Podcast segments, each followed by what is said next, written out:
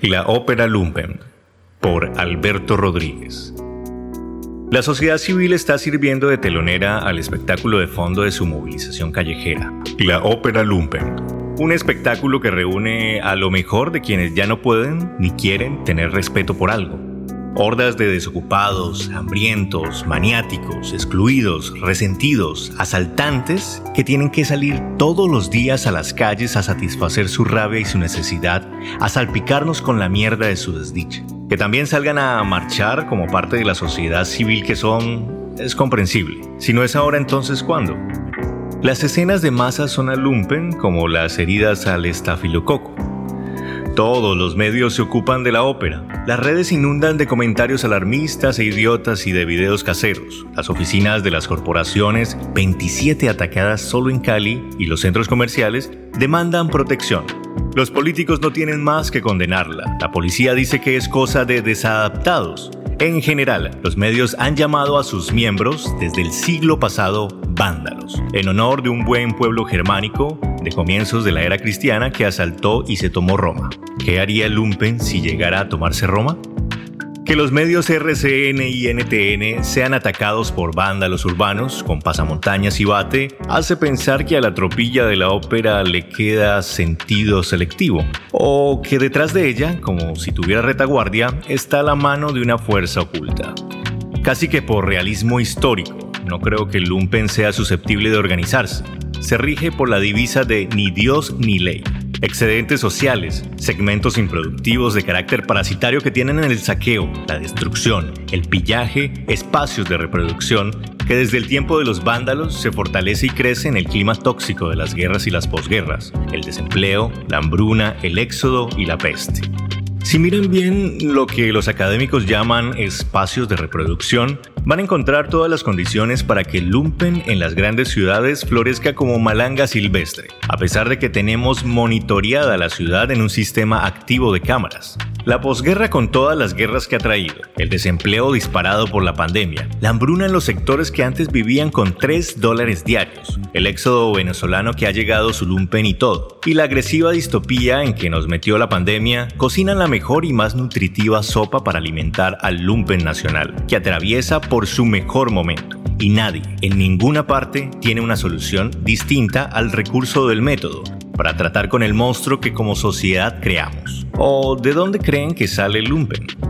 Me reafirmo en que cualquier tipo de movilización en pandemia es un crimen epidemiológico. Parto de que lo primero es la vida de las personas, algo que siempre choca con la necesidad irrefutable de sostener la economía abierta, en un perverso espacio de círculo vicioso. Donald Trump en un discurso decía con su lógica de matón, nos cansamos del COVID, no más COVID, lo que tenemos que hacer es regresar al trabajo. Mi aislada opinión en el caso de las movilizaciones sociales me hará pasar por desinteresado o adverso a la causa de los marchantes, aunque nadie negará que es por una buena causa. Mm, creo que eso me basta. Colombia es un país que tiene tantos problemas, tantas exclusiones, tantos defectos, un país de enredos crónicos, que la acción de la protesta social legal, la que se reconoce como derecho, obligaría a la sociedad civil, los segmentos más golpeados, a marchar todos los días. Me quedo con la ambigua certidumbre de que frente al estado de cosas no sabe qué otra cosa hacer. Me molesta que no tenga un poco más de imaginación para protestar, más allá de las movilizaciones ordenadas por los capos del sindicalismo, de los que siempre he tenido sospechas fundadas e infundadas. No me agradan. Entre otras cosas porque todos ellos, sus centrales y sindicatos, no son tan representativos como les gusta decir que lo son. Publicidad engañosa, que venden acentuando una falsa representatividad con la misma jerga y lógica de los políticos. Y como tampoco me agradan los políticos, sumada la población sindicalizada es apenas mayor al 4% de la población laboral. Atender el llamado de las centrales es aceptar el llamado de una minoría privilegiada, con organización, finanzas y aparato publicitario, en el ámbito de una economía informal. No tengo nada contra las minorías y lo tengo todo contra el monopolio del privilegio, el monopolio de la calidad de vida. Por instinto, por envidia, por razón no sé. Que las centrales me inviten a sumarme a una justa protesta legal es para mí lo mismo que si me invitaran las iglesias, los partidos o las cooperativas. ¿Por qué las iglesias, los partidos y las cooperativas no marchan? Las centrales necesitan ganchos para alargar las flaquezas de las mayorías, para hacer que salgan, marchen de manera independiente, para que se sumen a sus intereses gremiales y contribuyan a dar la sensación masiva de poder acalorado que a cualquier organización le viene bien capitalizar. Y el gobierno del muñeco animado les proporcionó el mejor, la reforma tributaria, un pulso de fuerza política que perdió desde el comienzo, como ha perdido otros tantos, por haberse tomado la osadía de la independencia tributaria. No redactó la reforma a gusto de quienes hasta entonces hacían parte o estaban cerca de la alianza de gobierno. No los consultó para llegar a un acuerdo, mucho antes de que se anunciara el proyecto. Los jefes electorales abominan los hechos cumplidos, así que las centrales utilizaron la táctica de asustar con la piel de tigre o la del pastorcito mentiroso para alarmar premonitoriamente al bolsillo de las mayorías, los de abajo y los de la mitad, a las que engancharon con un esperpento muerto, el cadáver de una reforma a la que Monseñor Uribe dio la última estocada. Prefirió dejar al gobierno en la estacada, pese a que la reforma le fue consultada, que embarcar al CD en una aventura política que previo podría perder.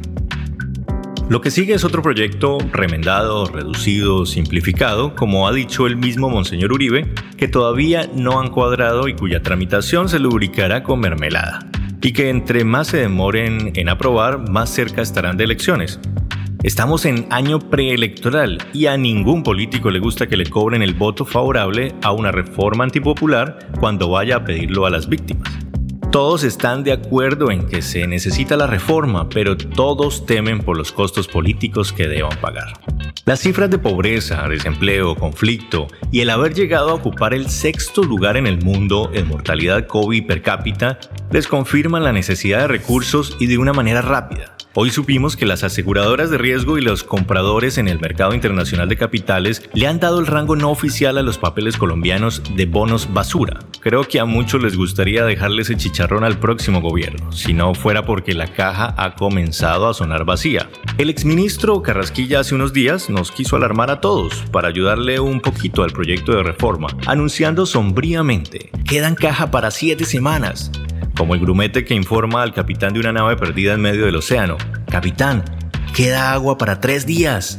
La misma noche del paro nacional, uno de los capos de las centrales dio un parte de victoria imbatible, que apoyó en la presencia de 5 millones de personas en las calles de Colombia, contadas por ellas. Estaba tan entusiasmado como un estratega crecido en la victoria, que ordenó que el paro nacional siguiera de largo al 29, 30 y terminara el 1 de mayo.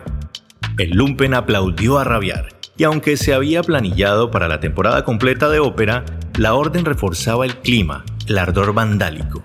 La recibieron con entusiasmo, porque aquí en Colombia somos entusiastas, emprendedores, echados para adelante, rebuscadores y tenaces.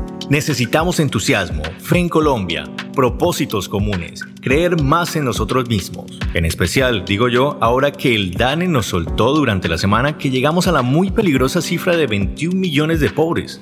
Cuando el proyecto en trámite se declare muerto, el mismo capo de las centrales saldrá a decir que la movilización popular, las marchas multitudinarias, la voluntad cívica lograron tumbar una reforma regresiva que iba a tocar el bolsillo de las clases menos favorecidas de nuestro país. Lo único que le reconozco es su absurda capacidad para hablar con lugares comunes tan largos.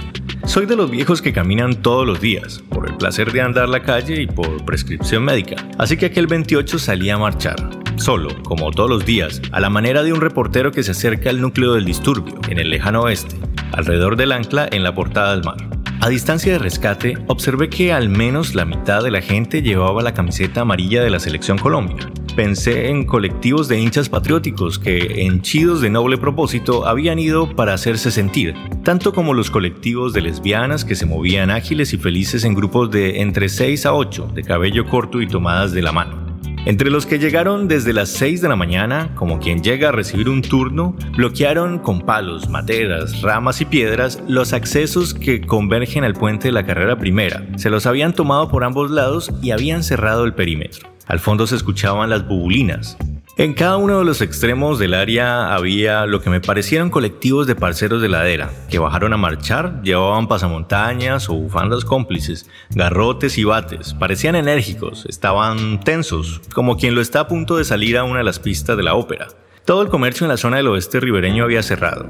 El miedo de los propietarios ponía involuntariamente su parte en la paralización del país, tal como los capos de las centrales necesitaban que fuera, tener el poder para parar un país. No se escuchaba un solo auto, no habían policías, arriba un helicóptero y aquí se escuchaba el repetido ulular de esos engendros espasmódicos que solo pueden gustarle a los hinchas y que aquí y ahora resuenan como la más idiota de todas las fanfarrias, fuera de lugar. Por entre el aire tenso de una lenta mañana, interrumpida por la intermitencia de las bobulinas, me acerqué a prudente distancia social a uno de los parceros de un grupo de nueve que se había hecho fuerte en el extremo sur del puente y le pregunté, ¿contra qué protestan? Contra todo, papá, contra todo, dijo y me mostró su bate.